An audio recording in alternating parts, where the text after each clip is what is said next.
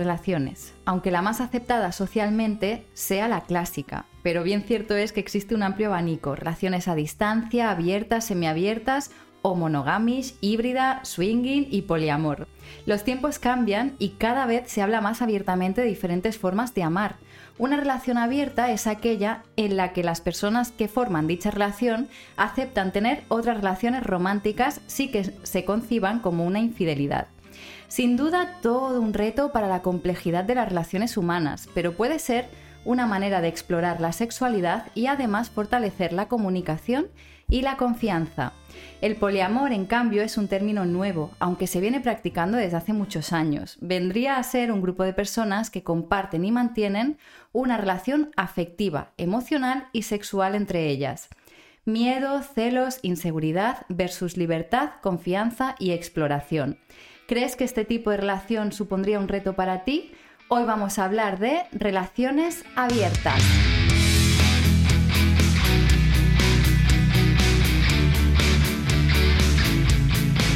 Bienvenidos y bienvenidas a un episodio más. Hoy me siento muy feliz, súper emocionada y contenta porque además de estar con nuestro queridísimo Juana, yo Indiana. además, además.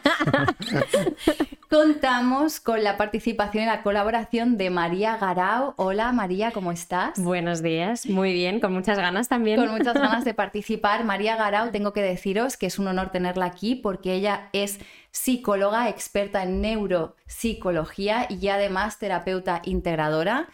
Qué bien para hablar de este tema, ¿verdad? este tema tiene, tiene jugo. Estamos realmente contentos. Antes de continuar, como siempre, dar la bienvenida a todos los que estáis escuchándonos por plataformas de podcasting, que me encanta ese término, podcasting. Suena como súper moderno. Queda cool, podcasting. Y también, sobre todo, especial mención a los de YouTube, que nos estáis viendo en vídeo. Saludamos. Estamos guapos todos, ¿eh? Uh. Y como, bueno, yo en, esta, en este programa de hoy estoy con las orejas abiertas, estoy un poco deseando saber qué va a pasar. Eh, hay que decir que es nuestra primera invitada María, estamos súper orgullosos de, tenerla como primera invitada del programa. Eh, además está como súper eh, acostumbrado todo últimamente a, hacer videollamadas con el Zoom y que los programas son con mm. gente con videollamada. Y es como que ya se nos está olvidando lo que es que en el, en el programa esté la persona físicamente. Sí, sí ha, venido, ha cogido un pedazo de tren. ¿Un avión? Ha cogido un avión desde Barcelona. un tren y en domingo. O sea, y en domingo, que eso sí que tiene... Ha hecho a 40 grados, además. Si nos veis los churretes es por eso. Sí, exacto, que hemos comentado antes de empezar el programa que vamos a hablar de temas jugosos hoy y que estamos sudaditos.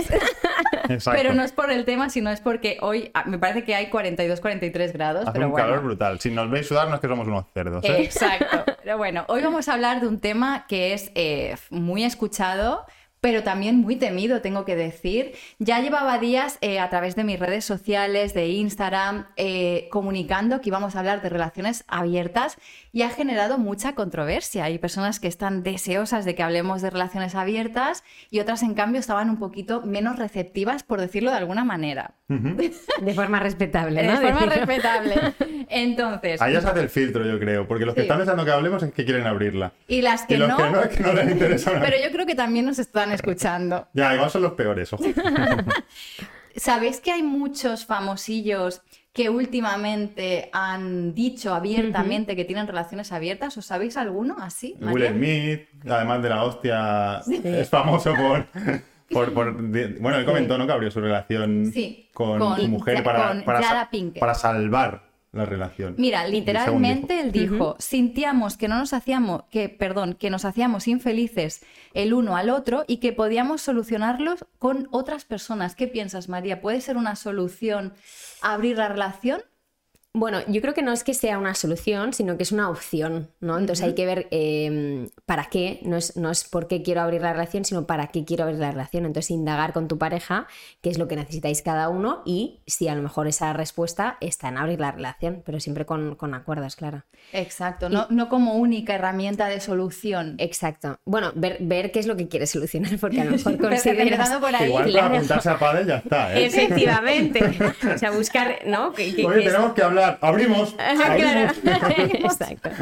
Y de hecho con los famosos también hay un, famoso que ha salido ahora hace nada, que es Santi Millán. Pues eso, lo tenía, eso lo tenía. Tú que no tienes tanta cultura de famoseo, pero yo estoy no, todo el día no puesto. Puesta. De hecho, tuve que buscar en Google, ¿no? Ver, famoso. Y Nuria Roca, también Nuria Roca. Juan de Val y Nuria Roca. y Melanie Olivares también es una de ellas que habló abiertamente en un programa, no recuerdo cuál, pero fue muy interesante. Que, dijo que, sí, que también tenía relación abierta, y hacía lo que la gana, básicamente. Sí. Bueno, hemos eh, hablado así un poco de algunos famosos que lo han dicho abiertamente, pero seguro que muchos que no lo han dicho también tienen relaciones eh, abiertas. Me hace gracia porque la, frase del Will Smith es la de sentíamos que, no nos, hacíamos, eh, que nos hacíamos infelices. Y ahí es cuando mucha gente se preguntará, y no soy yo, ¿eh? no lo toméis como que es mi opinión, pero mucha gente se preguntará, pues lo dejáis. Sí. O sea, es más, Quiero claro. sé que hay mucha gente que estará pensando esto ahora mismo. Claro, lo que pasa es que eh, cuando tú tienes una relación monógama o cuando tienes una relación principal, esa relación te aporta muchas cosas, ¿no? Y hay partes, hay partes que me aportan muchas cosas y hay otras partes que quizás ya no me aporta tanto, ¿no? Por ejemplo, eh, todos sabemos que cuando empiezas una relación y estás en ese, momento de amor romántico, ¿no? Em, pues lo que pasa es que esas mariposillas, como las ganas, como la sensación, es como lo que nos pasa es que el cerebro empieza a segregar dopamina y es como muy adictivo y nos gusta mucho esa sensación dopaminérgica, ¿no? Y eso a medida que pasa años o tiempo o meses en la relación, deja de pasar. Es así, ¿no? Es algo orgánico. Entonces, cuando abrimos relación, a lo mejor estamos buscando recuperar esa sensación sin querer dejar eh, de tener la complicidad que tienes con una pareja, que no la tienes cuando empiezas de nuevo, ¿no? Y esto no es el, no es el palo ese, ahora conocer a otro nuevo y tener que ser, y verle el, traer el cepillo de dientes y verle en no, el a lo mejor son relaciones más esporádicas, más a nivel, pues. Me estoy rodeando. me siento rodeado. Te estamos abriendo. totalmente, ¿no? Que, a mí me encanta que abrir mi mente. Me ha encantado lo que ha dicho María, porque precisamente Juan de Val y Nuria Roca, una de las explicaciones que dieron eh, cuando hablaron de que tenían una relación abierta, utilizaron el término que lo, hacían, bueno, lo hacen para sentirse vivos. Claro, es que hay toda una parte que cuando, cuando tú interactúas con otra persona, esto yo creo que es ampliamente extendido, no sé si todo el mundo es consciente de esto o no, eh, que a todo el mundo nos gusta gustar. Y de hecho nuestro autoconcepto y nuestra autoestima eh, también viene de esto, del feedback que me dan las otras personas. Por eso nos ponemos guapos, eh, nos vestimos o nos compramos ropa o vamos a la peluquería, ¿no? Nos gusta gustar. Entonces, em, se ha dicho o alguien dijo, ¿no? Pues que de repente cuando tú tienes una pareja eh, ya no puedes gustar a otras personas o ya no te pueden gustar otras personas. Y es mentira. Y lo que hacemos es como inhibir o cohibir una parte de nosotros que es sentirnos gustados em, porque se supone que ahora ya me gusta esta persona, estoy enamorada de esta persona y ya no puedo tener esta persona. Entonces, eh, nos ya no estás en el mercado. Claro, ya no estás en el mercado, exacto, ¿no? Y inhibes toda una parte de ti. ¿Por qué? Porque tiene que pasar eso, ¿no? Porque mm. dejo de, ser yo o una parte de mí se duerme eh, hasta que lo deje con esta persona, ¿no? Ya, porque tenemos mucho, mucho la conciencia de que, de que en una relación amorosa hay una parte que hay que sacrificarse, o sea, el sacrificio, el sufrimiento. Exacto. Y es como que, pero bueno, en, una relación y en todo, como que el ser humano, como siempre ha querido poner sufrimiento innecesario a veces encima. Y le damos como valor. Sí, exacto, exacto. El que, la típica frase de, ya me gustaría verte a ti en la mina ocho horas, como si eso fuese más que el, que el genio que no trabaja y gana dinero. Sí. bueno, y el concepto este de si pica, si duele o si pica cura, ¿no? Pues es lo mismo, ¿no? El... ¿Quién bien te quiere para llorar? no sé ¿eh? si lo sabéis. ¿Se sabe cómo empezó? O sea, ¿quién, decidió la primera vez eh, lo de que una relación tiene que ser bueno, yo creo que cerrada. Sí, cerrada, exacto. Forma Ah, ¿por qué tiene que ser cerrada? Sí, que quién cree, o sea, el primer ser humano que empezó a decir, oye, yo decido que esto va a ser así. y todo el mundo detrás, ¿sabes?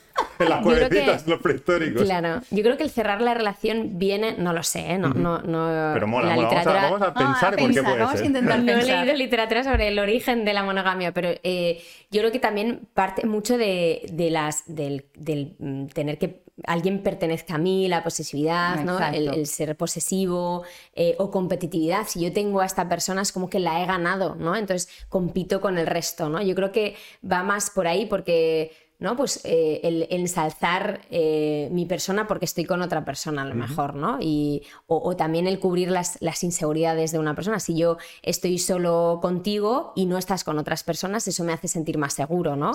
Em, a lo mejor va por ahí, no lo sé. Sí, porque de hecho yo he conocido a mucha gente que necesita tener pareja para sentirse que es alguien, porque consideran estar soltero como un fracaso. Y esto nos ha pasado incluso, ya no te hablo de cuando éramos adolescentes, sino ahora que estamos ya todos sí, yo, yo tengo un conocido, yo tengo un conocido, no sé, asuste que no diré quién es, pero bueno, tampoco es muy conocido, no pasa nada. Puedo contarlo. Puedes contarlo. Eh, que recuerdo, a mí me marcó mucho cuando me dijo eso le dije, me dijo, bueno, él me dijo a mí, no estoy muy bien con mi pareja, llevamos muchos años, está, estamos, ya no, no, ni nos tocamos desde hace años. y no tienen relaciones sexuales. No tienen relaciones sexuales. Eh, y le dije yo, pero ¿por qué no lo dejas? Si tiene ganas de conocer a alguien o si... Y me dijo, sí, hombre, voy a quedarme ahora a los 37 años como un fracasado. Es fuerte. Considerado, y yo pensé, me quedé así y hice como el Homer cuando se mete en el arbusto, marcha atrás. Hasta luego. O sea, dije, madre mía, qué mentalidad, ya no podría hablar contigo jamás. Claro, y es, es, muy chulo que saques esto porque, em, de hecho, se piensa mucho el concepto de que si yo lo dejo con mi pareja es un fracaso. O sea, el acabar la relación es un fracaso, ¿no? Cuando realmente el amor, o, sí, el amor empieza y se acaba, ¿no? Y en ese proceso, pues pueden pasar cosas. Puede ser que me case o puede ser que tenga hijos, ¿no? Y las relaciones, pues, pueden durar un mes, un año o diez años, ¿no? Lo que, lo que sea. Y está bien, ¿no? Eh, pero entender eso, que, el concepto, que, el, amor pues va evolucionando y va pasando, ¿no? Y hay un momento en el que se acaba y el que se acabe no significa que haya hecho algo mal o que tal, ¿no? Sino que forma parte del proceso. Totalmente. Y es que en general eh, yo voy viendo que la gente le tiene muchísimo miedo al cambio. Y el cambio es sinónimo de fracaso. Mm. Y no pasa solo en las relaciones amorosas, sino también en las relaciones de familia, de amistad, incluso en el trabajo también pasa. O incluso nosotros hace poco, bueno, María lo sabe, vendimos una casa que habíamos comprado con ilusión por circunstancias de la vida y porque no nos ha gustado finalmente esa casa, hemos decidido venderla y ha supuesto como mucha gente ha pensado, hostia, qué fracaso, ¿no? Haber vendido esa casa. Pero cuando es la, cambio. Primero, mentalidad cerrada y segundo, eso, la animadversión al cambio. O sea, hay gente que, que, el cambio lo siente como algo peligroso. Y con el trabajo pasa lo mismo. Si tú estás muchos años en un trabajo y decides dejarlo y cambiar, o no cambiar, sino aventurarte a soltarlo, es como quédate con lo que ya tienes, que has luchado mucho, te has sacrificado por ese trabajo, te tienes que quedar ahí. Hmm. Y en las relaciones, que es algo en lo que hay tanta emoción, no como en una casa, un trabajo, sino entran otros temas. Imagínate, ¿no? Lo, cerrados que nos quedamos con eso. Y esto puede llegar a ser eh, muy limitante, ¿no? Y puede influir en nuestra felicidad. Yo te voy a hacer una pregunta con las relaciones abiertas. Vamos a indagar ya sobre esto de las relaciones abiertas. Yo he estado buscando terminología porque tengo que decir que yo tengo una relación eh, más clasicorra. Más aburrida que... más clásico. Más aburrida que, las noticias de la dicho, Si vamos a hablar de relaciones abiertas, voy a buscar. Claro, ¿qué es tenemos que saber ahí salseo. Sabía de por relación de toda la vida. mi padre y mi madre. mi padre y mi madre y los cuernos. Exacto. Entonces ya, si me sacas ahí. Exacto, entonces, es muy interesante. Yo os voy a decir los términos y a ver qué pensáis, ¿vale? A ver qué opinamos. Por un lado tenemos la relación abierta típica. ¿Qué es una relación abierta típica? Venga, ¿quién de los dos se atreve a definirla? Yo lo puedo leer, o sea, que diga ella. bueno, relación abierta típica es que yo creo que no hay una relación abierta típica. por ahí, claro. Empezaba por ahí. O sea, yo creo que podríamos a lo mejor separar... A mí yo con la terminología sí que me pierdo un poco, pero yo te ayudo, de, de, conceptos diría que, que por un lado conocemos lo que es más habitual en estos momentos, que es la monogamia, que es tú y yo, ya está, ¿no? Eh, y luego... Y luego tenemos la relación abierta, pero la relación abierta hay tantas relaciones como personas, eh, como, como relaciones hay, ¿no? De hecho, nos pensamos que, la relación viene como con un formato predeterminado, como si fuera una plantilla de Word o de mm. PowerPoint, que tú tienes que vivirlo de esta manera y de repente descubres que no, que no tienes una plantilla predeterminada, sino que tú puedes hacer la relación que tú quieras en el momento que tú quieras, siempre y cuando la otra persona esté de acuerdo, ¿no? Entonces, yo creo que la relación abierta trata de esto, de decidir qué tipo de relación quiero. Una relación abierta puede ser, pues, que te permites tontear con otra persona, persona o que te permites tener relaciones eh, sexuales con otra persona que no sea tu, pareja o que únicamente hay ah, pues eh, exclusividad afectiva, ¿no? Y, pero todo lo demás sí que se permite, ¿no? O sea que... Totalmente. Mira, yo te estoy escuchando hablar y estoy pensando, qué necesario qué loca sería. Está. No, no, está, muy loca. No, estaba pensando qué necesario sería tener una María Garau en nuestras vidas. En el cajoncito así en el cajón, en el colegio, ya desde pequeños. Y ya los que nos estáis escuchando, a mí y a Juana nos tenéis muy vistos, pero yo os voy a animar a todos que vayáis corriendo, o sea, ya, que lo dejéis todo y vayáis a buscar a María Garau, neuropsicóloga, la podéis encontrar en Instagram. Y también deciros que ella, eh, bueno, es psicóloga, experta en neuropsicología, ofrece sesiones individuales, tiene consulta privada. Y creo que educarnos, María, en estos temas afectivos es tan necesario porque nos educan Ojo, ¿eh? Con Disney y con el porno. Efectivamente. Con estas dos cosas que además son es así. brutales. Entonces, Jolín, eh, qué bien nos vendría que nos eduquen desde la adolescencia en estos temas para estar bien y tener relaciones sanas con los demás y con nosotros mismos. De, hecho, hablas de con Disney y, el porno, Y, es verdad, las películas, ¿no? Cuando tú tienes, eh, bueno, el, acabaron, ¿cómo se dice? Eh, comieron fueron felices y comieron perdidos. Pues efectivamente el concepto que nos dan es que cuando tú te enamoras, ya está, ya no mm. discutes más, mm. todo va bien, es una mm. maravilla. Para siempre. Para siempre, para toda la vida. Y lo que te das cuenta en una relación de verdad es que discutes, que te enfadas, que, y eso no significa que la relación no vaya bien, no significa que sea un fracaso, ¿no?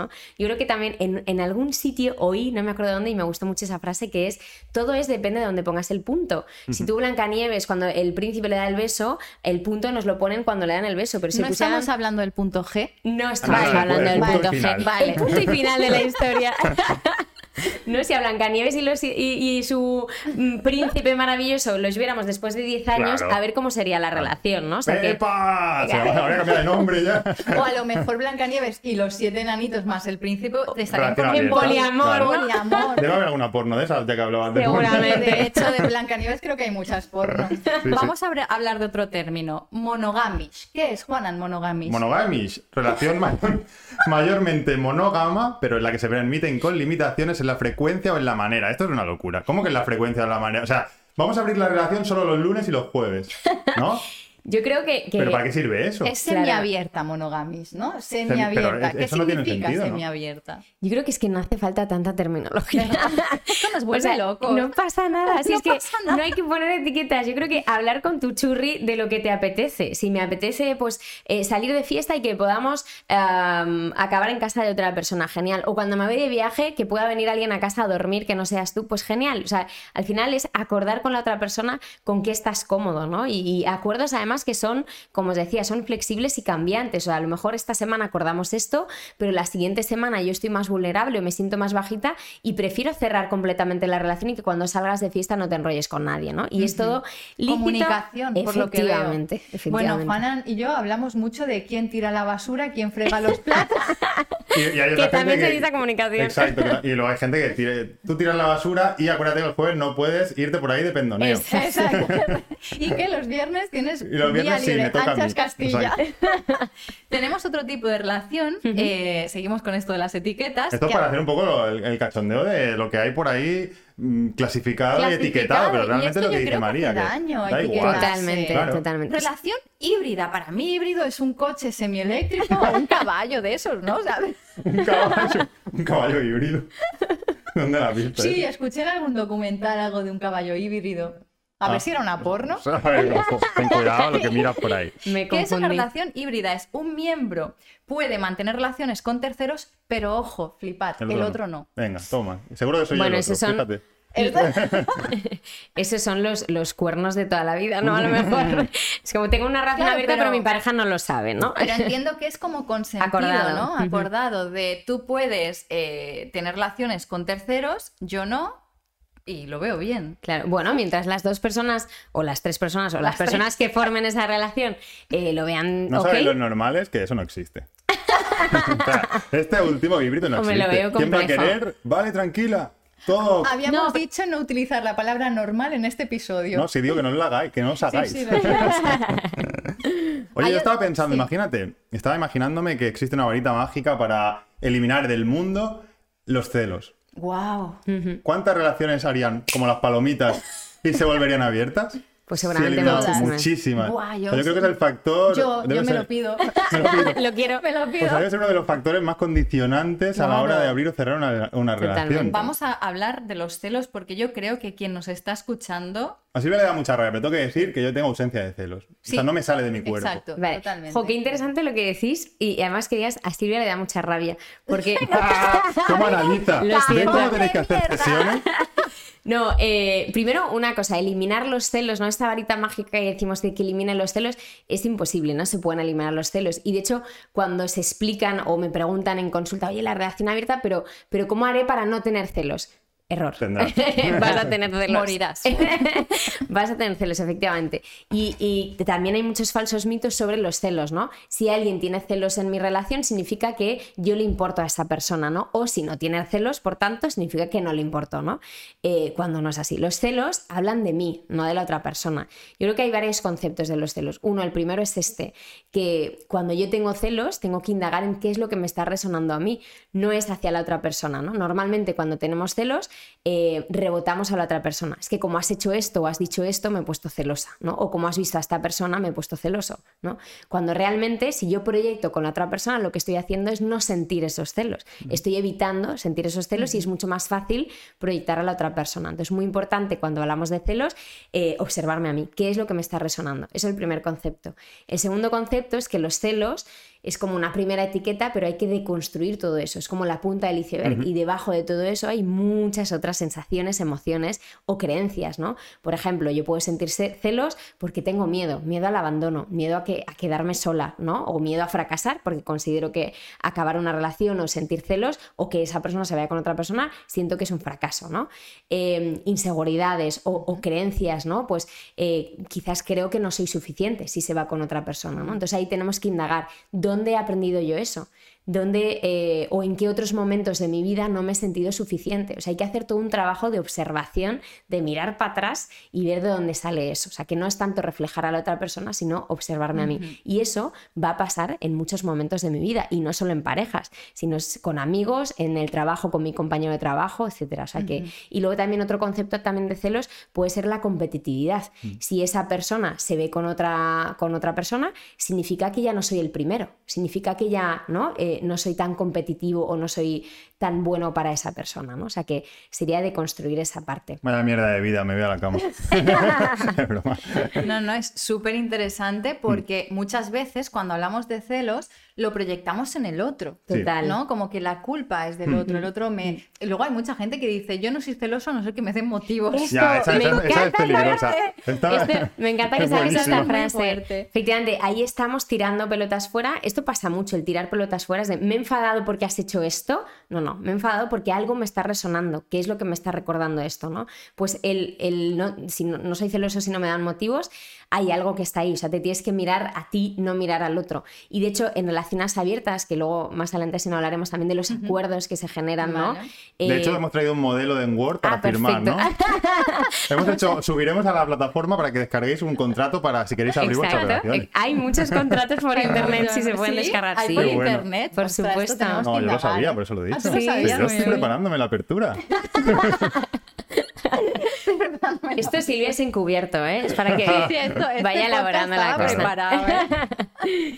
Pues eh, hablamos de. Mm, ¿De qué estábamos hablando? De los celos.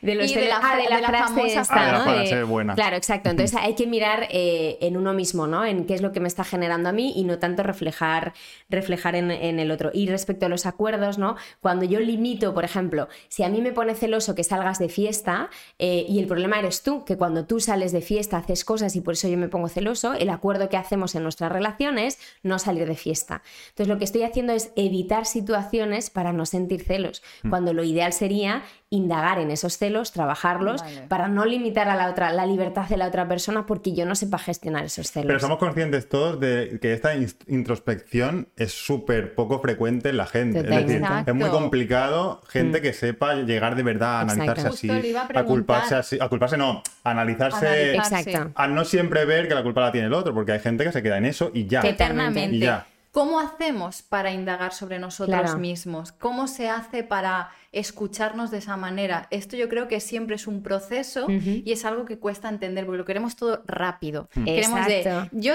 siento celos, si mm. me tengo que indagar y hacer un ejercicio de introspección, no lo voy a saber en dos minutos. exacto. Mucho rápido hacerlo y la culpa del otro.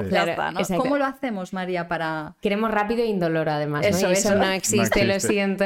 Bueno, la, Gran, la gran respuesta a esta pregunta de cómo lo hacemos es ir a terapia. Ir a... María Garau, María Garau,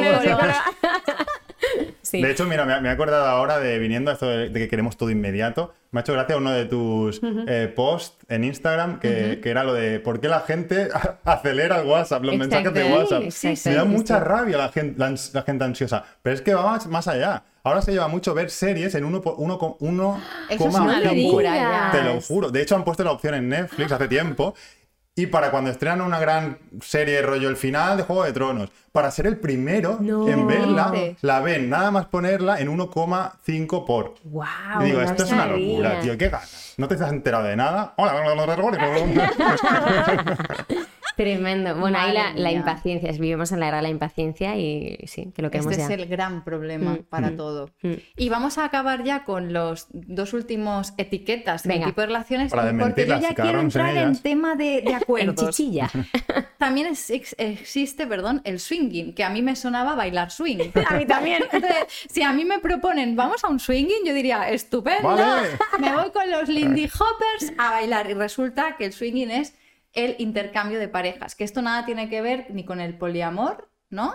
Ni con las relaciones abiertas o se podría considerar un tipo de relación abierta? Sí, por supuesto, claro, estás hablando de tener sexo con otra persona que no es eh, tu pareja y dentro de la monogamia o lo que mm, culturalmente se conoce como monogamia es exclusividad afectiva y exclusividad sexual, o sea que sí, podríamos hablar de otro formato de relación. Mm.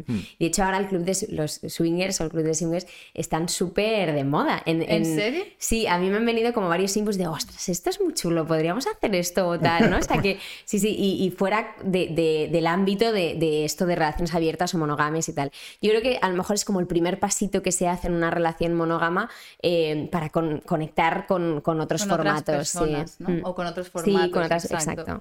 Y ya por último tenemos lo que más se oye últimamente es el término de poliamor. ¿Qué es exactamente el poliamor? El poliamor es cuando no hay exclusividad afectiva. Tú puedes tener una relación principal y a partir de ahí generar nuevos vínculos con otras personas. Pero que no, es conviviendo a la vez. Que yo tengo la duda. A veces sí, es como puede ser no también, puedes claro. también. Con la serie que tú estabas viendo, estabas obsesionada. Sí, me encantó. Eh, ahora me da rabia no saber cómo se llama. No sé si se llama una relación de tres o somos tres o algo así. Vale. Pero cómo, eh, pero cómo, una relación de ¿cómo repartes por igual como tu, tu amor? Mira, este es un concepto muy interesante. Y es que hasta tenían un hijo los tres. Vale, vale, vale, vale. Hay un falso mito. Pillar, ¿eh? Seguramente soy el, soy el cuñado del podcast. No, no.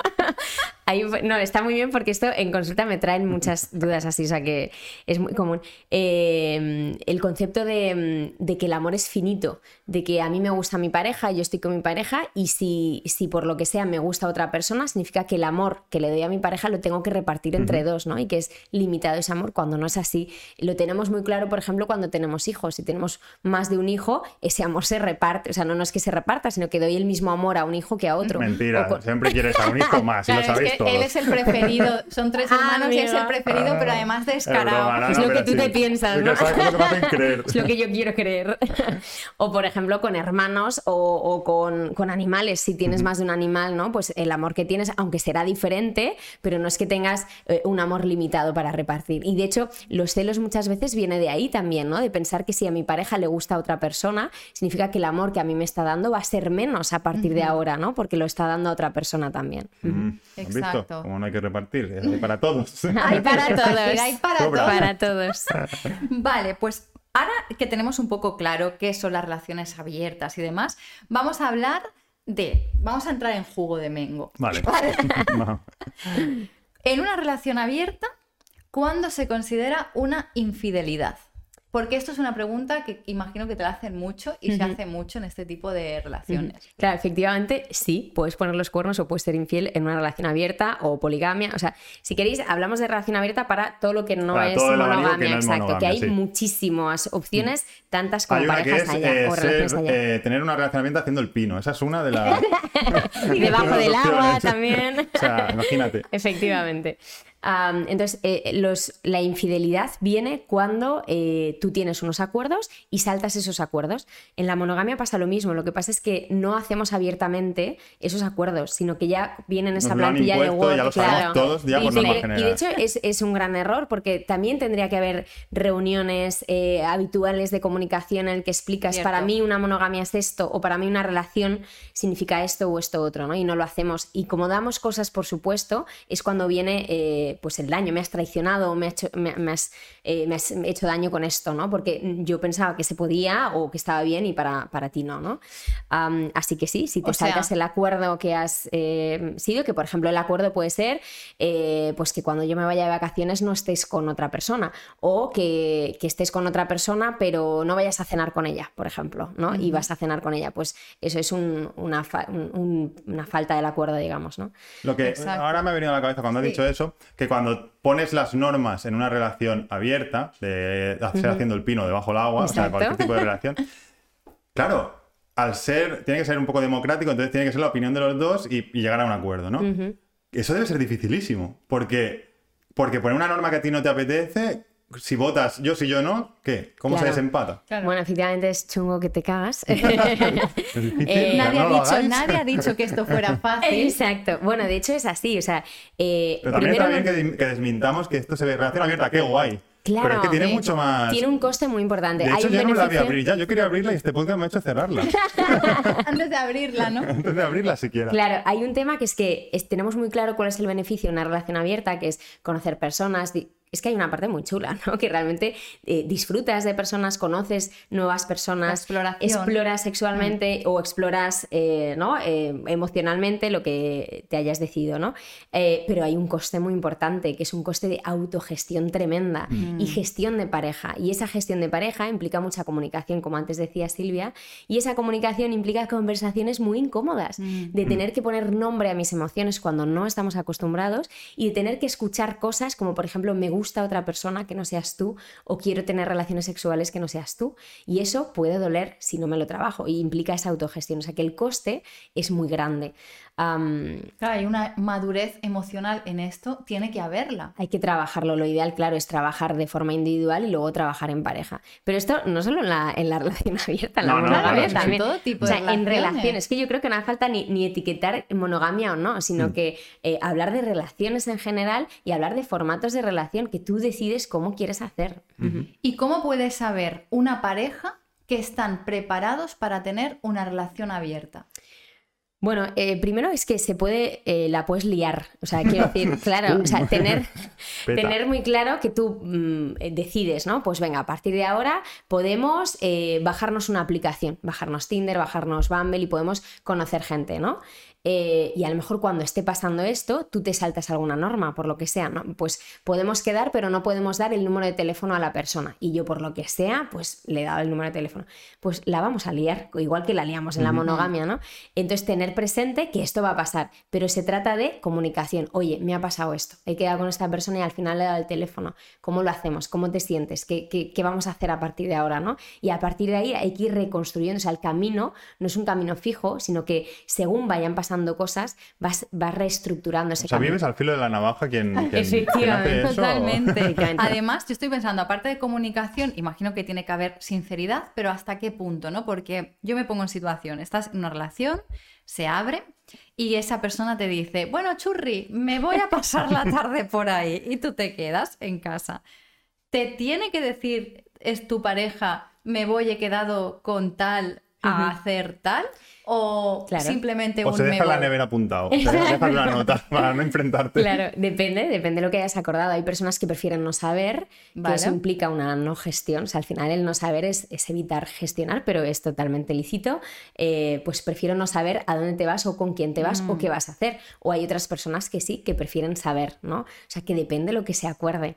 Y yo creo que a medida que vas avanzando en la relación abierta van pasando cosas y tú mismo te, te descubres También. pues que lo que antes te venía bien ahora ya ya no te viene tan bien. Por eso es tan importante la comunicación. Y de hecho se habla de que lo ideal es tener reuniones, reuniones una vez a la semana, una vez cada 15 días, en las que se habla abiertamente de lo que necesitas en la relación, que esto es súper recomendable, insisto, para todo el formato de relación. Exacto. Exacto. Nosotros tenemos un dicho, bueno, un dicho no, una manera de hacer que ya lo conoce la gente cuando hablamos en podcast y en vídeos, que es que yo le llamo poner el pausa a Netflix. esta vez ponemos pausa Netflix, hablamos y se nos acaba apagando la tele sola. Qué bueno. O sea, nosotros hacemos, nos comunicamos, hay que decirlo. Sí, hablamos mucho, creo que demasiado, porque hasta los vecinos de decían, es que habláis mucho. No, se, escucha nada. No se escucha nada. Lo que decís, pero se nota que decís. Pero habláis mucho. sí, a veces estamos, eh, por ejemplo, viendo una serie de Netflix y a lo mejor uno de los dos está un poco más serio, más tal. ¿Qué te pasa? Nada. Ya, es, Pausa. Esto es Juana, el que para. Venga, va, hablemos. qué bien, qué bien. Pero va bien. Síntoma de buen pronóstico, chicos. Sí. Y, solemos tener hay relaciones. pensando ya. Conversaciones incómodas, que Muy esto bien. tengo que decir que molestan un huevo, que mm. cuando estás teniendo una relación incómoda es déjame, o sea, pon la serie, por favor, porque lo guay es evadirse, ¿no? En el momento. Pero sí que es cierto que cuantas más eh, conversaciones incómodas tenemos, luego más nos encontramos el uno con el otro, porque acabamos eh, como sanándonos un poco en este tipo de relaciones. También Claro, nos trabajamos individualmente cada uno. Chicos, os recomiendo psicólogos, terapia, María Garau.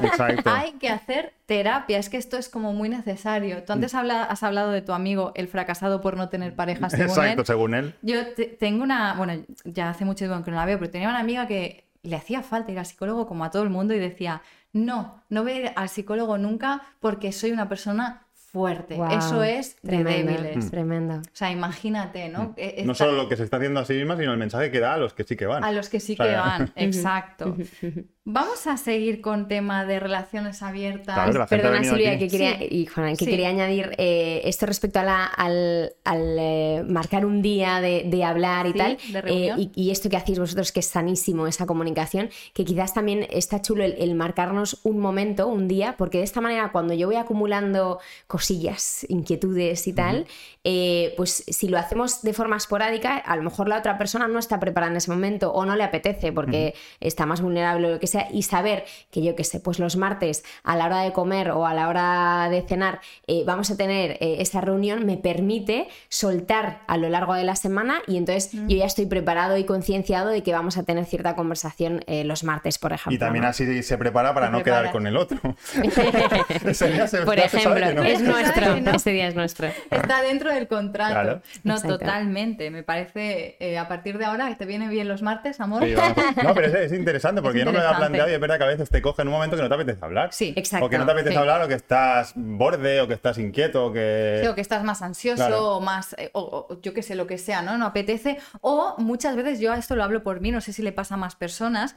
Si estoy como mm, con un poco de ansiedad o un poco liada mentalmente, no me sé comunicar. Porque necesito primero ordenar mis pensamientos, mis ideas y a veces yo de buenas a primeras hablo raro. no me comunico. O sea, y luego me siento estúpida por haberme comunicado mal y simplemente necesitaba tiempo para procesar mi propia información. Así que a partir de ahora, esto de poner pausa a Netflix, no. Bueno, a partir de ahora, los, martes. ¿Cuándo has dicho martes, Ana? Lo digo para hacerlo a la vez todos y que se genere una energía de hablar. Yo tengo otra duda. Eh, una pareja que en un principio tiene una relación cerrada, por llamarlo de alguna manera, eh, puede abrir la relación o es más recomendable que una relación sea abierta desde el principio?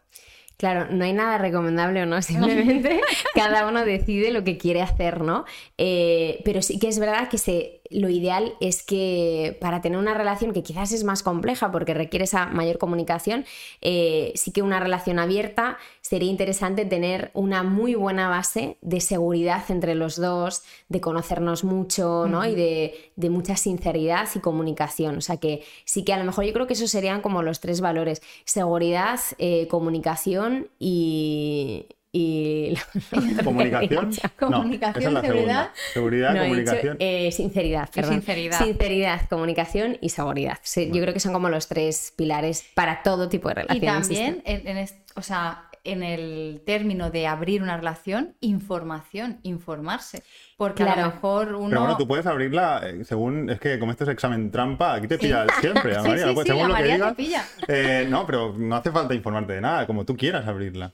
Sí, pero sí que es verdad que, es chulo. Ahora me ha pillado al revés. O sea, ha intentado hacer algo Super María Super María me ha salido No, no, está genial, está genial. Eh, no, no, sí que es verdad que es un poco lo que nos vayan haciendo, pero nos, nos da muchas ideas, ¿no? Pues igual que cuando tú te compras una casa, no te compras una casa y ya, sino que vas al banco, preguntas, oye, la hipoteca, te informas de cómo es el proceso, pues quizás estaría chulo informarte también, pues, ¿no? Ver vídeos, hay, hay, por ejemplo, eh, Noemi Casquet, que es una, eh, bueno, está en YouTube, en Instagram y tiene libros, está súper interesante. Hay un libro que de hecho lo he traído aquí hoy, que se llama Ética Promiscua, súper interesante también sobre relaciones abiertas eh, o formatos de relación. O sea, que yo creo que es chulo como indagar, como todo en la vida, indagar para tener más información y sobre todo entenderte tú, ¿no? Pues el saber que tener una relación abierta la puedes liar y que, que eso no significa que, sea un fracaso, ¿no? Pues esto te da pistas también, ¿no? Y, te en una relación abierta crees que socialmente está bien visto? Es decir, una pareja cuando va los domingos a comer a casa mm. de los suegros puede decir abiertamente suegri y suegro eh, hoy no ha venido que está con. Me tengo que ir, me tengo que ir que tengo un planazo, ¿sabes? Exacto. Eh, ¿Crees que son temas que se pueden hablar eh, tranquilamente en la payita del domingo. Yo creo que todavía hay mucho juicio, pero depende evidentemente en qué círculo te muevas, pero todavía hay bastante juicio y que y hablamos de que la monogamia es lo normal y lo natural cuando quizás no es tan así. Exacto. y que yo creo que es interesante el cuestionarnos. Y esto nos pasa, no, como antes hablábamos, no solo en el formato de relación, sino en el trabajo o el cómo estoy yo, ¿no? El cuestionarme, ¿estoy bien en la vida que estoy llevando? ¿Estoy viviendo? ¿Soy el protagonista de mi vida o no? ¿no? Y esa no cuestión, pues también también se traduce en la relación hmm. más normativa o más típica, ¿no? Más típica. Ahora me ha venido a la cabeza los, típicos, claro, es que esto es mítico, cómo en realidad lo difícil que es salirnos de, de esto cuando está el típico señor mayor que te dice la típica frase en una comida de yo con, con, la delita, como se llama mi mujer, además lo dice así, le da como una entonación que, que, yo le llamo la entonación de orgullo, que es sí, el orgullo. 41 años casa. hace como una, uh, una acelerona ahí.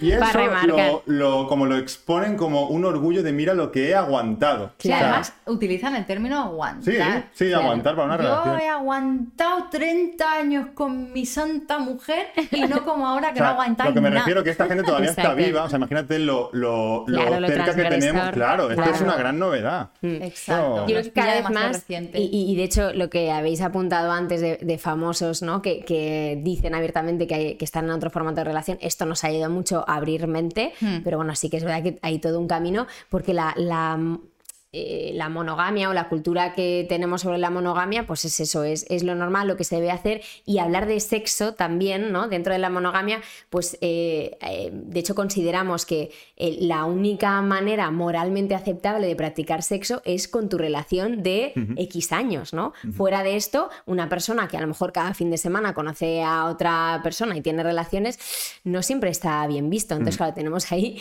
muchas cosas arraigadas. Por eso es tan complejo también una relación abierta o otros formatos de relación, porque tú mismo te ves eh, con, pues con, ciertas creencias arraigadas ¿no? que, hay que, hay, que hay que reeducarse, ¿no? Y, también te encuentras de, ostras, si me está gustando otra persona, ¿significa que ya no me gusta mi pareja? ¿O significa que me gusta menos? ¿no? O sea, que tú mismo también te vas cuestionando y tienes que reeducarte, ¿no? ¿Tú qué opinas de esto? no, yo, sí, porque yo tengo, a ver, yo, yo, voy a ser sincero, yo hmm. siempre he tenido la mente por, por desconocimiento, no, no, no, no, no voy, a abrir, no voy a abrir nada personal, pero siempre un poco por desconocimiento o por... Sí que es verdad que de mente soy abierto, de mente. Sí, total. soy abierto, entonces todo me interesa y me gusta escuchar versiones, escuchar maneras de hacer las cosas que no son las que nos han dicho no sé quién. Pero a veces, por ejemplo, con relaciones abiertas pienso, claro, pero ¿en qué momento si estás, tú lo has dicho antes, cuando conoces a alguien al principio tienes el hormigueo este. Exacto. este. Entonces tú tiras mucho. Esto, es, esto es químico. Entonces, Totalmente. claro, vas a tener más ganas de eso al menos un tiempo mm. que, de lo, que, lo, que tienes en casa, por decirlo de alguna manera. Totalmente de acuerdo, y es un cajón muy, muy bien abierto, porque efectivamente pasa esto, ¿no? Mm. Y puede haber mucha confusión, pero aquí por eso hay que trabajarse mucho, escucharse mucho y no proyectar en el otro, sino, oye, ¿qué me está pasando?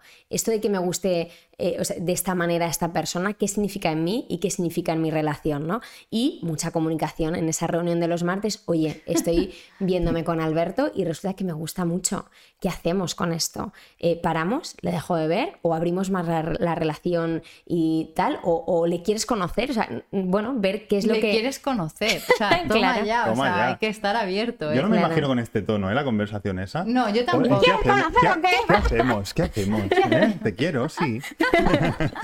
claro, hay mucha, mucha autoobservación y no es nada fácil porque, por eso, porque hay muchos conflictos eh, de esas creencias arraigadas y tanto. Totalmente. Y claro, es que si pensamos con la mente abierta, hay millones de habitantes en el planeta y hmm. estamos hechos para que nos gusten muchas personas. Es decir, lo contrario es lo contrario es, mentir. Es decir, el que no te gusta a nadie cuando vas por la calle o que no ves a nadie atractivo es mentir. Vale, tú estarás muy feliz con hacerte, oh, mira que, cómo aguanto, qué aguante tengo. Pero tú sabrás por dentro que esa persona te ha gustado y guapa o te atrae sí, sexualmente. O te atrae sexualmente o, incluso intelectualmente y sexualmente. O sea, que la gente... Lo que pasa es que se le da un mérito a aguantar eso. Exacto, muy bien. se premia esto, ¿no? Sí, sí. Y habéis dicho una cosa chula, lo de que hay miles de personas en el mundo, el concepto este de la media naranja. Oh, sí. pues Estamos sacando muchas frases casposas hoy, ¿eh? exacto, exacto. Pues resulta que todos somos naranjitas enteras, que no somos medias. que no, necesitamos. Exacto, que primero, ¿no? En, una relación, de hecho, estás tú, está tu pareja y luego el, vínculo común que tenéis, pero mm. primero está de forma individual cada uno, ¿no? Pues pasa esto, ¿no? Eh, yo soy mi naranjita entera y encuentro otras personas. Y no es que haya un amor para toda la vida, esto es un concepto que genera muchísima presión. Eh, entonces, el pensar que, bueno, pues que yo te conozco a ti, estoy fenomenal contigo, pero a lo mejor pasan pues un año o diez años y nos dejamos de gustar por lo que sea. Y puedo encontrar otra persona que me vincule tan bien o, que contigo, ¿no? O sea que... Exacto, y que es la vida, que la vida es esto, es vivirla de esta manera. Eh, yo creo eh, que el tema este de las relaciones es que creer que la persona con la que estamos, con una relación cerrada, es la única persona que no puede sentir por nadie más, es un error desde mi punto de vista, y que con otras personas tenemos otro tipo de relaciones. Es decir, por ejemplo, si abrimos la relación, Cari. yo, mira, si escuchaste claro es el contrato. Yo... Tú y yo, por ejemplo, tenemos un tipo de relación y con otras personas tendremos otro tipo de relación diferente. Tú me vas a dar cierto tipo de, cosas, de emociones, igual que yo a ti, y otra persona me puede dar otras. Yo creo que también aquí es muy importante hacer un trabajo de no compararse. ¿Qué te da el otro? ¿Qué? ¿Qué te da? Que te lo doy yo también. ¿Qué te da? ¿Qué te da? ¿Qué te doy? Que te lo doy más, ¿no? Es súper importante no comparar las relaciones y si se comparan, también decir qué está pasando, porque estoy llegando a este punto de comparaciones, qué es lo que pasa en mí, en la pareja, ¿no? Entonces es un poco, es, mucho trabajito. Sí, tiene ¿eh? faena. Yo pensaba que era más sencillo, que era, que, era, decir, abrimos. Y esta noche me iba ya. pero es que tiene su miga. también imagino que conforme llevas más tiempo con una persona, tiene más faena, al principio también todo es más fácil porque no hay tanto compromiso, no hay tanta vinculación emocional, ¿no? Eh, con el tiempo pues e, entran otra, otros factores. Al principio, yo creo, ¿eh? que, tiene que ser un poquito más fácil y luego ya se empieza a complicar la cosa porque entran pues, pues otros temas. Bueno, cuando eh, te empiezas a vincular con otras personas, eh, pues claro... el cerebro, ¿no? Efectivamente. a ver qué está Puede petar la cabeza un poco. Claro, una cosa es, ¿no? Empezar, pues te bajas aplicación o conoces a alguien de fiesta o en una cena o alguien tal, pues el primer contacto te hace mucha gracia a lo mejor, pero cuando estás viendo que tu pareja pues empieza a vincularse con otra persona, esto pues duele. duele ¿eh? Exacto, a lo mejor no duele. ya te avanzo, duele. Claro, sí, claro. sí. Exacto. Mm. oye. Y también existe dejarlo, ¿eh? Con tu O sea, no todo es mantener. ¿eh? mantenerlo, exacto. Total, total. Bueno, ahí otra vez más, ¿no? El mirar en ti hacia adentro, que es lo que está haciendo que me mantenga en esta relación, ¿no? ¿Realmente es lo que quiero o no? El cuestionarme. Igual que nos cuestionamos mucho el trabajo o quizás quizás es más habitual actualmente cuestionarte el trabajo, ya que antes hablábamos de trabajo y estabas 30 años en eh, la misma empresa, igual que en el amor, estabas 30 años con tu pareja y esto ha cambiado, ¿no? Eh, por esa inmediatez que necesitamos, porque necesitamos sensaciones constantemente, ¿no? Entonces buscamos esa búsqueda de sensación, que está bien, son formatos diferentes, vamos evolucionando, em, eh, pues igual que nos permitimos cuestionarnos en el trabajo, pues cuestionarte en la pareja, ¿no? ¿Qué, qué me pasa? ¿Quiero esto o no? ¿no? Estar en constante observación. Oye, ¿y qué pensáis de, por ejemplo, con una relación abierta? Eh, te ves con. Tienes tu pareja habitual. ¿Está bien dicho habitual? Sí, por supuesto. y, luego, pues conoces a alguien. Bueno, a varios, pero empecemos con uno, ¿no? Venga, Conoces a X persona. Sí. ¿Cuándo empieza a ser ya un poco jodidilla la cosa? ¿Cuántas veces tienes que ver a esa misma persona para que la cosa se complique? Es decir, que ya empieza a ser, uy, demasiada accesibilidad. Rebuscando. ¿eh? Claro, no, no, porque yo me voy planteando cosas y digo, claro, cuando he quedado muchas veces con ese, es decir, este me aporta, mi pareja principal me aporta X cosa, ¿no? Y entonces voy a, conocer a otra gente, a ver qué otras cosas me aporta, o si disfruto a nivel sexual, o Vale, entonces esto es un cementerio de elefantes, porque luego este, me quedo con este también, pero voy a por otro y vas acumulando cosas de cada uno. Claro. Hombre, un tema es que lo ideal es que en tu relación principal sea una relación plena, porque el problema es que si hay algo que, no, que te falta en esa relación, lo que va a pasar es esto, que vas a buscar eso que te falta en otra persona. Entonces, posiblemente eh, te acabas yendo con otra persona de forma equivocada porque, bueno, de forma equivocada o porque te, está dando lo que, lo que no, no, encontrabas en la relación. Entonces, lo ideal es que esa relación principal esté fortalecida y, es, y sea completa, que para ti la sientas como plena, que no es fácil tampoco. Si estás abriendo la relación para buscar otras cosas, es que esta primera relación a lo mejor no es la que a ti se, te, te, satisface completamente. Algo falla o algo hay que trabajar. Exacto, efectivamente. Sí, sí, sí, total. Pero a mí lo que me interesaba era el ah, tema. Perdón, es verdad. ¿Cuántas veces? El tema cuántas veces es ya. depende. Queremos número, María. Depende, depende, de cada persona. Hay veces, ¿no? Pues que el, el acuerdo es simplemente ver una vez a la persona para no generar ese vínculo, por ejemplo. ahí tu comodín. Tu comodín. Pero yo hasta que te Ah, no te podré ver ah, Queda súper romántico. Pero eso te genera más ganas. A mí basta que me prohíban verme más. Y más si te has quedado a gusto. Claro, además te has conectado un mogollón con este pavo eh, sexualmente y tal, y tu pareja el martes te dice, no, Silvia, no me apetece que lo veas más. Es que lo voy a querer ver más. Claro, pues ahí tu trabajo, de, mi, relación principal es lo principal. O sea, yo por y para esta relación. aquí pueden entrar mentiras. Ah, esto, mira, un momento malo. Un las mentiras. ¿Saco ya el gin tonic? claro, las mentiras, eh, la mentira es una herramienta para... Eh, o, esconder, o sea, o, no poner nombre a mis emociones porque me está costando mucho y me genera pues dolor poner ese nombre, eh, o para evitar sufrimiento a la otra, persona. Pensamos que si mentimos eh, le estoy ahorrando que sufra, ¿no? Porque si te digo, oye, me está gustando Lorena, eh, pues te va a hacer daño. Entonces prefiero no contártelo. Y aquí yo creo que el peso cambia. No es tanto que yo tenga que disfrazar la verdad, sino que si tú me preguntas, tienes que responsabilizarte de la respuesta. Si tú no estás preparado para escuchar esa información, no preguntes. Mm, Pero lo, interesante.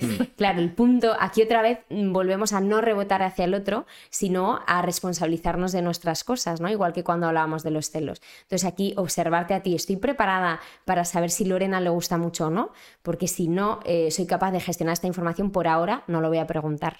¿Y crees que pueden haber relaciones eh, abiertas en las que una persona se ve mucho más con, con, todo tipo de personas y la otra, por lo que sea, por trabajo, porque está a gusto, mil historias, no tiene tantas, no se lo está pasando tan bien, vamos. bueno, o a lo mejor descompensado. A lo mejor sí, porque a lo mejor para mí pasármelo bien es conocer a una persona al mes y para otra persona pasármelo bien es eh, tener relaciones dos veces a la semana con dos personas diferentes. Pero puede entrar un pique o no. bueno, claro. ¿Cuántos si se acuerdan, claro. ¿Cuántos lleva? Ahí la nevera apuntado. Claro, ahí eso es un trabajo también, es la competición, la competitividad, ¿no? De, bueno, de, la, de las Olimpiadas del sexo, o las Olimpiadas aquí del, quedar, ¿no? Pues esto también es un trabajo. ¿Por qué para mí es tan importante el número? ¿Qué es lo que me está resonando a mí? ¿Me hace sentir menos que la otra persona esté con más personas? O sea que hay que indagar también en qué es lo que me está resonando, ¿no? No rebotar me al otro. la filosofía de autorresponsabilizarse y de dejar de dar por culo al otro. Que no, rebotar, es lo mejor no rebotar al otro. Es lo mejor bueno, del mundo. no sé si es lo mejor porque es chungo también, eh, ¿no? Y el tener que observarte y poner palabras y tal cuesta, pero, pero sí que hace que sientas más control de las cosas, ¿no? Porque siempre pones el peso en el otro, tu felicidad al final va a depender del otro. Mm. Y esto es un gran error. La felicidad depende solo de ti.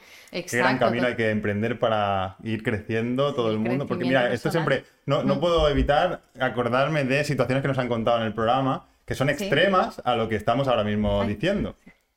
Y tú recuerdas el programa en el que una oyente nos dijo Em, a ver, sorpréndeme, porque las oyentes ah, nos sorprenden. Decía, ¿eh? yo quiero madrugar, pero no puedo porque mi marido no madruga. ¡Ay, flipamos! Y dice, claro, entonces yo me quedo en la cama al lado hasta que él ya se levanta y nos levantamos. No, porque mi marido no me deja. No se le dejaba al marido levantarse. Porque él no madruga y dice que hago ruido y le molesto si yo madrugo. Entonces me quedo en la, en la cama hasta que él se levanta. cuando yo recuerdo ese tipo de anécdotas o gente, digo, madre mía, el camino que queda para poder llegar a esto. O sea, a este tipo de de trabajo, ¿sabes? Imagínate, ponerse a hablar los martes y abrir la relación. Imagínate, claro.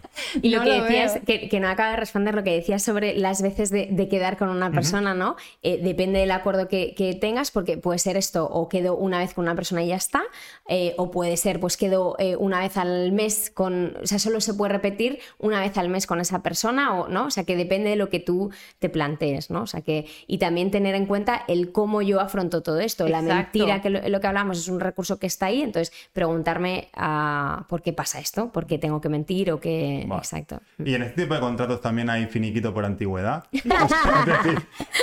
el polvazo final depende de la antigüedad. por ejemplo.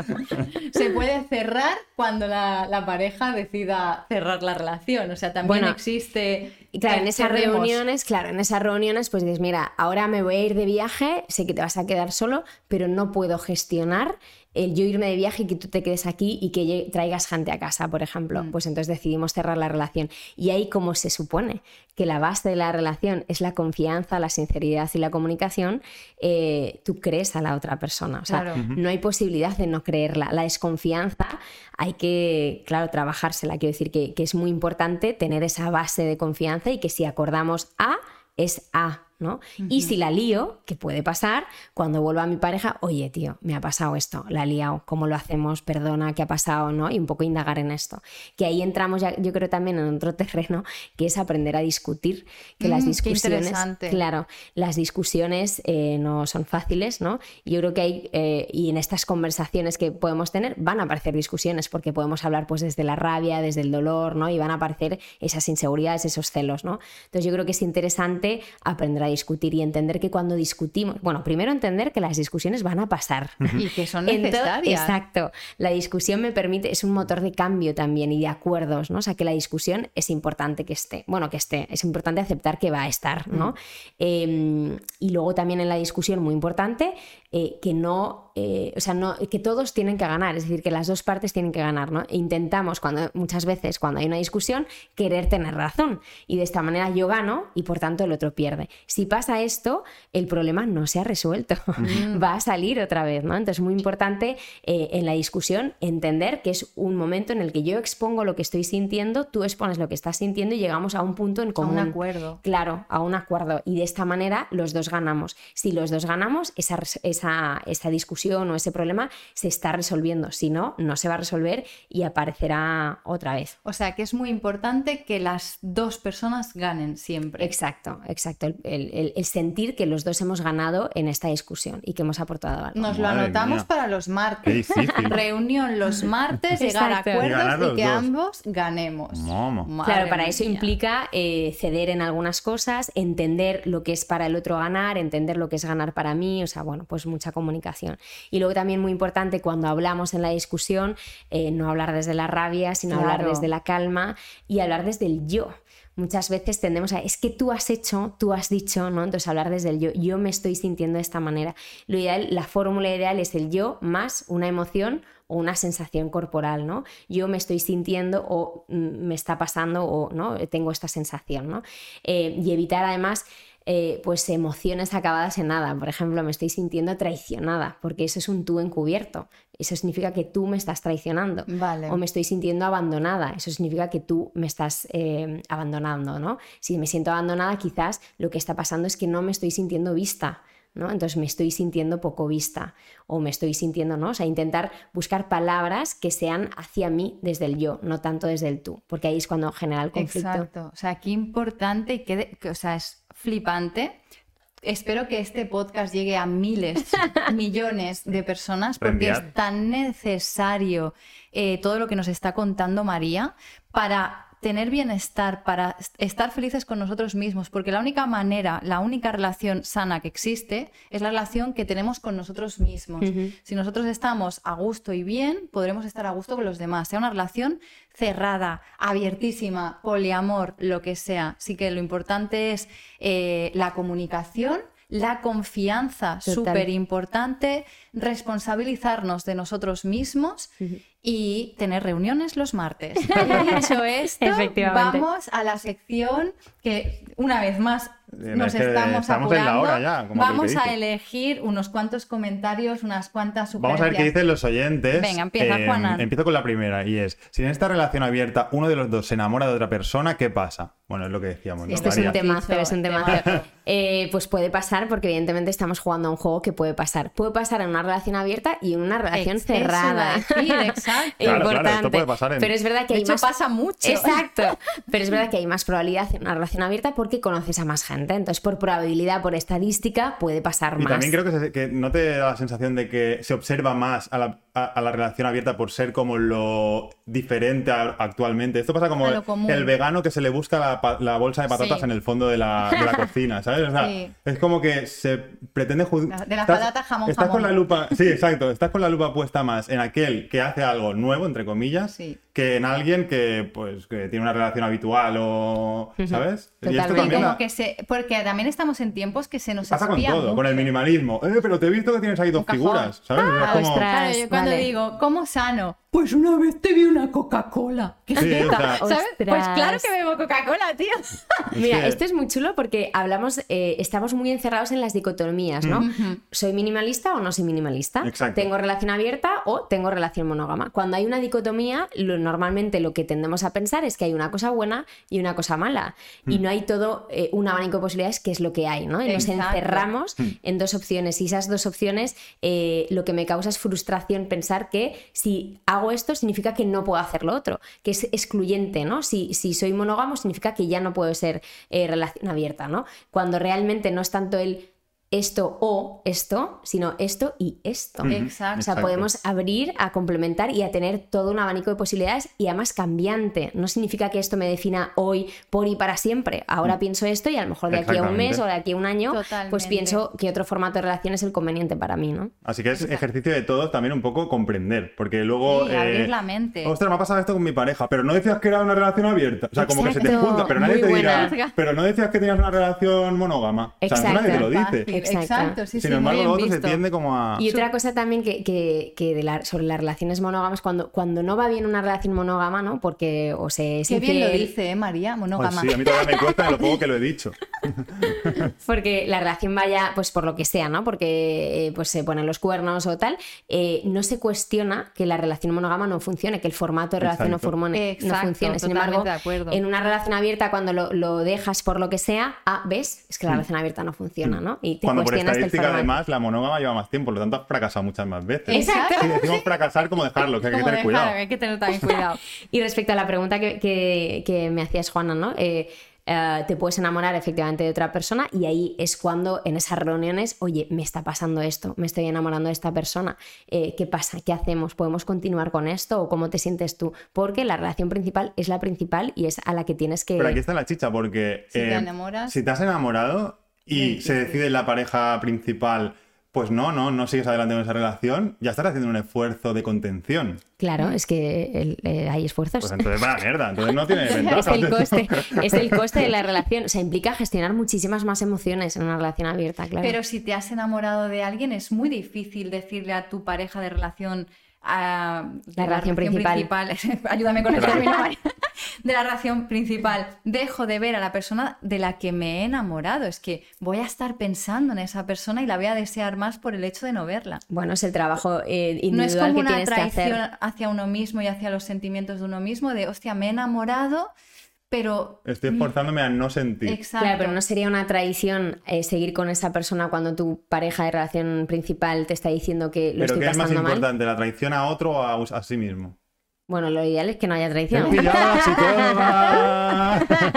claro, porque a lo mejor en esa, en esa conversación, es que ese es muy interesante este tema, también puede existir la opción de, pues siento que me he enamorado, quizás deberíamos dejarlo Claro, por supuesto, con la otra persona. Por supuesto, puede pasar. Y la pareja principal que te diga, no, no, no te dejo que te vayas con la otra persona. El que no vale, no sale. que no vale, En el contrato no sale esto. Eso de ¿eh? posesión, no. Claro, yo creo que, que, hay muchísimas diferencias individuales, o sea que cada, cada relación es un mundo eh, y entonces depende de cada de los acuerdos y de cómo lo estés viviendo en ese momento. Yo creo que la base de todo es esa sinceridad y no llevarme, no esconder que es, me estoy enamorando de esta persona. No esconderlo, muy bien.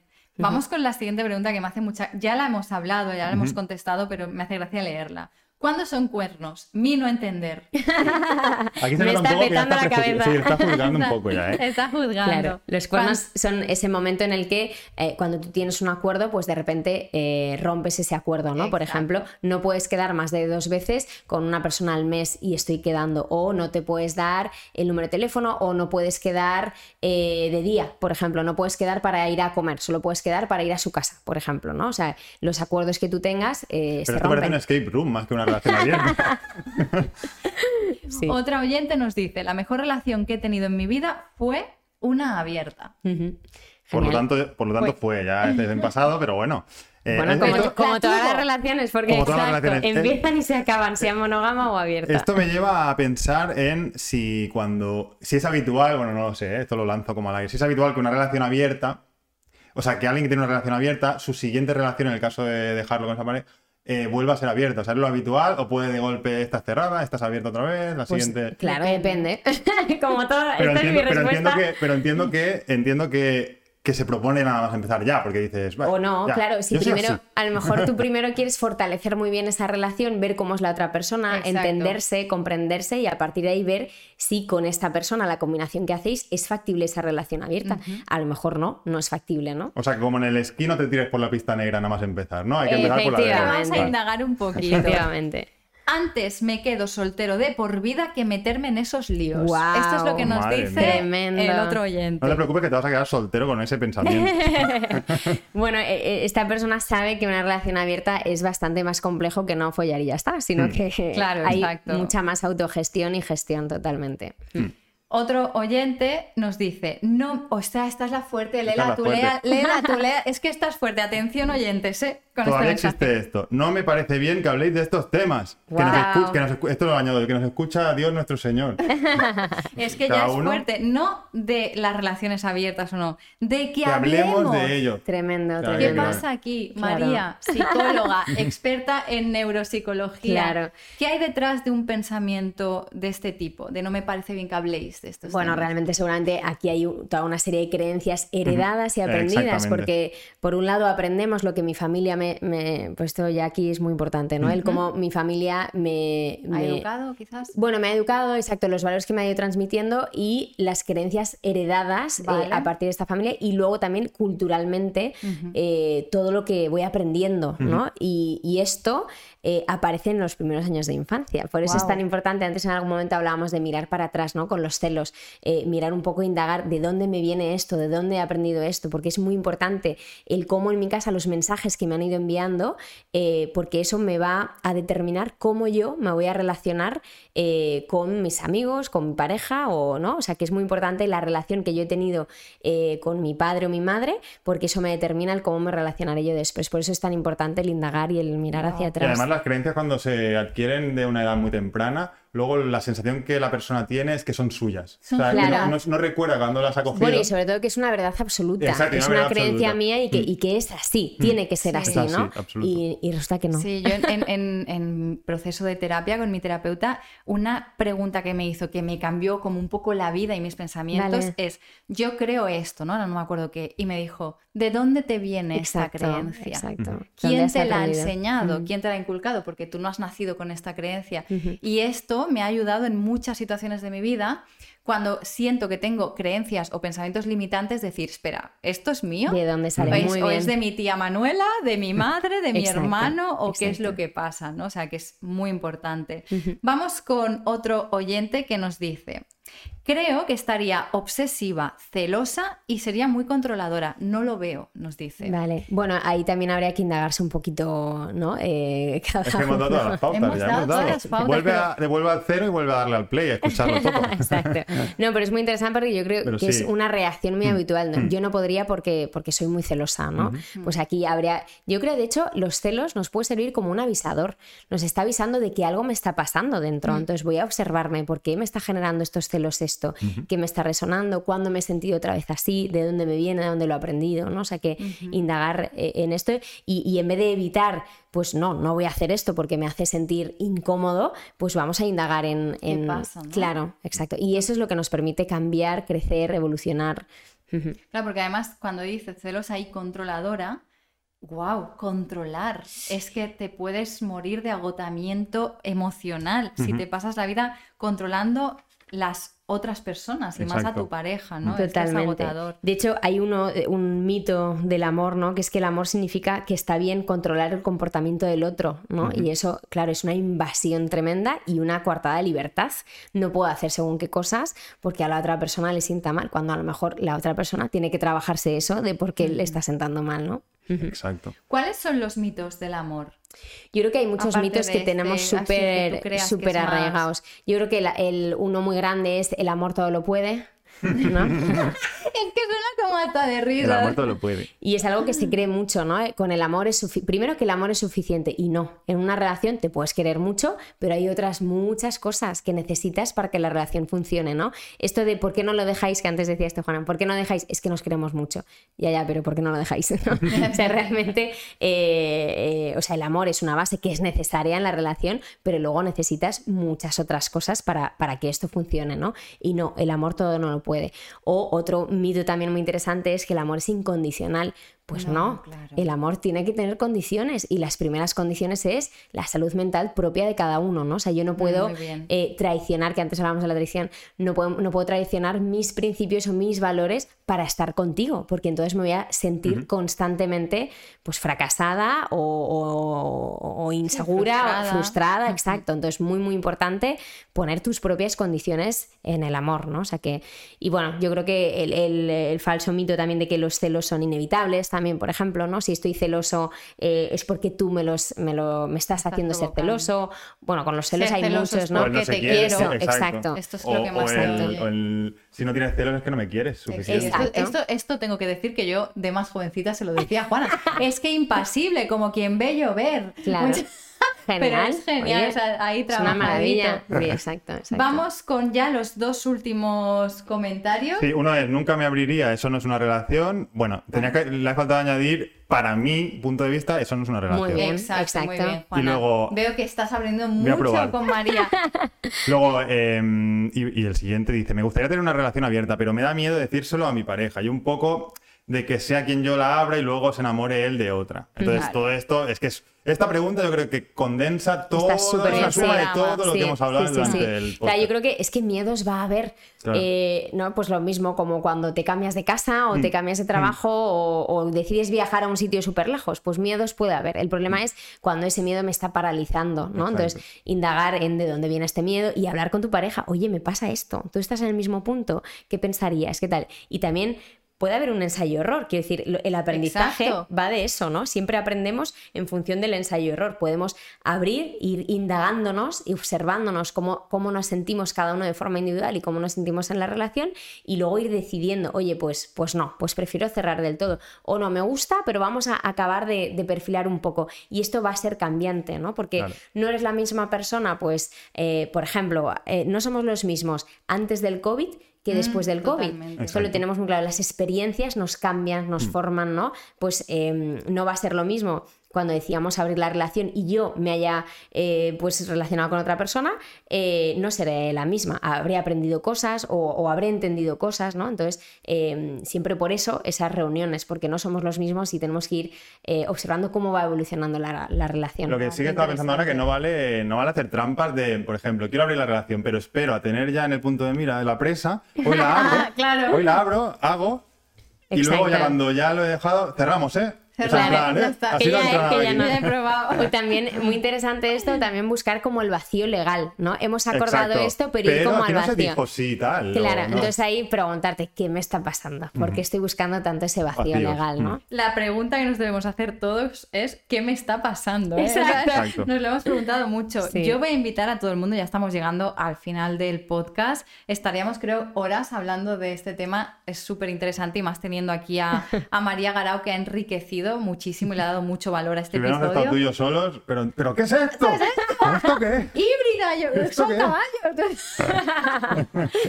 Me encantaría, quiero aprovechar para pedir, no seáis tímidos, eh, que nos comentéis abajo en los comentarios Em, vuestra opinión, si estaréis dispuestos a tener una relación abierta, si la habéis tenido, si por el contrario no, eh, porque nos gusta mucho, ¿no? Saber un poco la opinión de la, gente, También yo creo que esto fomenta un poco a, normalizarlo. Exacto, totalmente. no hagamos un tabú de este tipo, ¿no? Porque también ahora ya no, nos da más tiempo leer más comentarios que nos hicieron, pero bueno, nos, pusieron ¡No! ¡Ja, ja, ja, ja, ja! bueno, y, lo que habíamos comentado antes, es curioso porque siempre que pedimos colaboración de la gente, ah, que dicen que digan lo que, lo que ellos opinan, nos encontramos que tenemos un aluvión de comentarios que tenemos que filtrar y, que, que siempre son muchísimos y los dejamos en, pues eso, 8 o 10. Y esta vez la gente no ha comentado nada por como por tiene como una especie de miedo, vergüenza, aún no está, por eso digo que esto fomenta, comentemos abajo, fomenta que se normalice también para no solo para nosotros, incluso aunque nosotros queramos mantener una relación habitual con nuestra con nuestra pareja, pero yo creo que pues nunca está de más ayudar a los que sí que quieren tener la relación que les da la que no sea ningún tabú, ningún juicio. Tenemos que aprender a ser más tolerantes y a respetar todo mm. tipo de, de relaciones. Así que María, eh, yo te doy personalmente las gracias por venir, ha sido un placer. Yo os animo a todos, a todos y cada uno de vosotros, ya lo habéis escuchado, a que la sigáis en su Instagram, que es María Garau Los posts siempre, yo me los leo todos, tengo que reconocerlo. sí, sí, sí. Me los leo todos, leí uno también que me acordé de ti, que decía, ¿por qué, no soy, ¿por qué soy incapaz de seguir una receta? Ah, sí, yo no la sigo nunca. Yo indago. ¿Qué que decir tú de esto? experimento, me gusta experimentar. Yo al revés. Un miligramo, mierda de pasado, no, lo tiro todo. Yo cuando tengo que hacer un bizcocho lo hago al ojo. Y luego le queda lo que claro. le queda. Y le queda estupendo desde ahora. Hay días que queda bien, hay días que no, pero bueno, así es. Pues seguirla, también deciros que ella eh, tiene consulta privada y me parece que no va a ser la primera vez que venga. Si estás dispuesta a coger Yo más encantadísima, por supuesto. temas, como por ejemplo el descenso de las temperaturas en el Ártico, que también... Por ejemplo, es súper interesante. Bueno, es muy interesante, muy interesante y muy problemático. Pues estaremos encantados de, que vengas. ¿Quieres dar unas palabras finales? Bueno, yo agradeceros, agradeceros a vosotros porque además es un tema efectivamente que, que está presente a mí en consulta, me llega y me llegan muchos conflictos internos de cada uno de, ostras, me está pasando esto, ¿qué significa? ¿no? Y qué, va a significar hacia mi pareja, ¿no? O sea que muchas gracias por, abrir el melón y por, dejarme estar, que yo encantadísima. Perfecto, espero que quieras venir a muchos más episodios, María. Y Juanan, ¿tienes algo que decir? Sí, yo siempre, no sé si sabe María, pero yo al final siempre le dedico la despedida final pues a gente que hace cosas inexplicables, ¿no? Entonces hoy mi saludo final, mi beso, mi, mi, todo, mi amor hacia vosotros es a los señores que controlan la temperatura en los cines en verano. ¿Por qué, le ponéis a menos 3 grados? Si te congelas, prefiero ir en invierno. Un saludo y nos vemos en el siguiente episodio. ¡Adiós!